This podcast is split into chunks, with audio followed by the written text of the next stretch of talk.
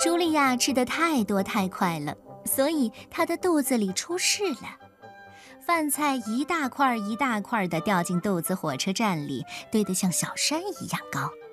这可害惨了肚子里的小精灵们，他们冒着被砸晕的危险，拼命地干活，想把这些食物通通的装上火车，送到弯弯曲曲的隧道里去。可是没想到，还有更大的暴风雪在等着他们。小精灵们被激怒了，他们游行示威、罢工抗议。肚子火车站里一片混乱，小精灵们能度过这个难关吗？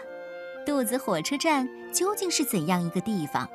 神秘的隧道会通向哪里呢？欢迎走进这个故事。肚子里有个火车站，作者是来自德国的鲁斯曼安娜以及舒尔茨史蒂芬，由张震翻译。北京科学技术出版社出版。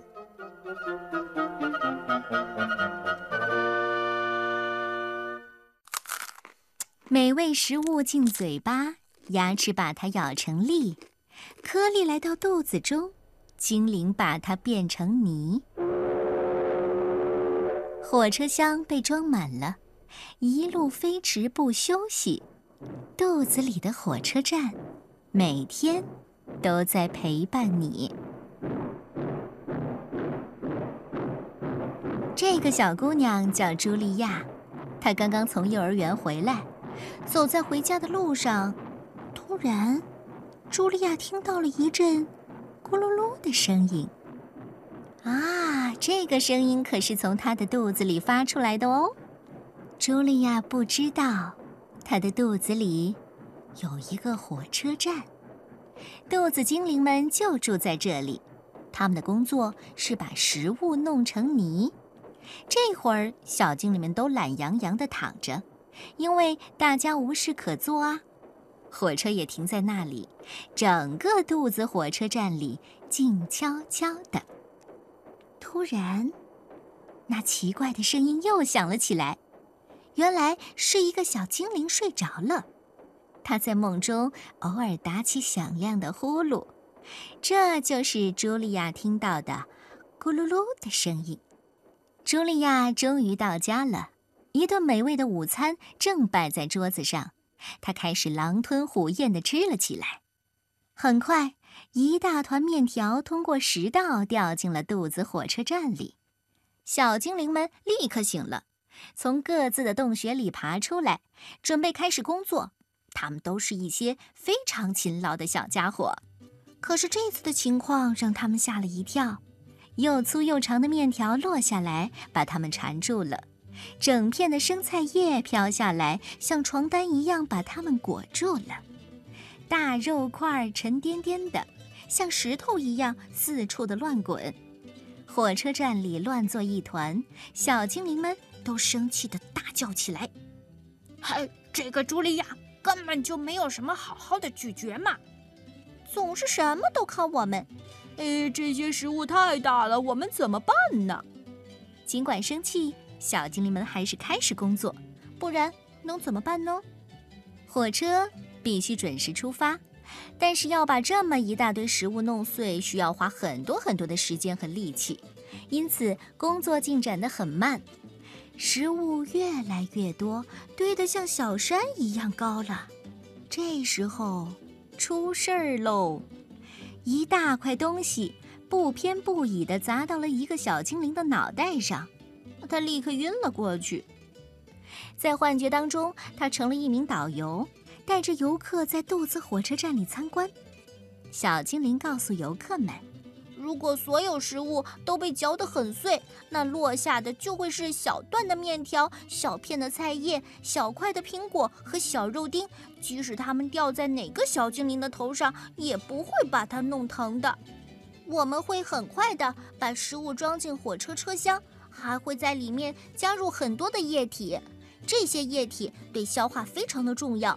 最后，我们会把液体和食物搅在一起，让它们变成泥。这个过程对我们来说特别有趣。一切都准备好，火车就可以出发了。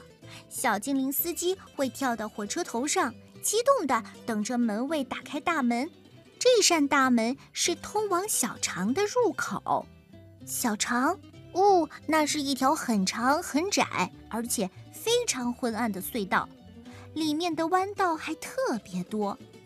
隧道的四壁上有不少管子，它们会伸进车厢，从里面装的泥中吸取营养，然后再把营养输送到血液里。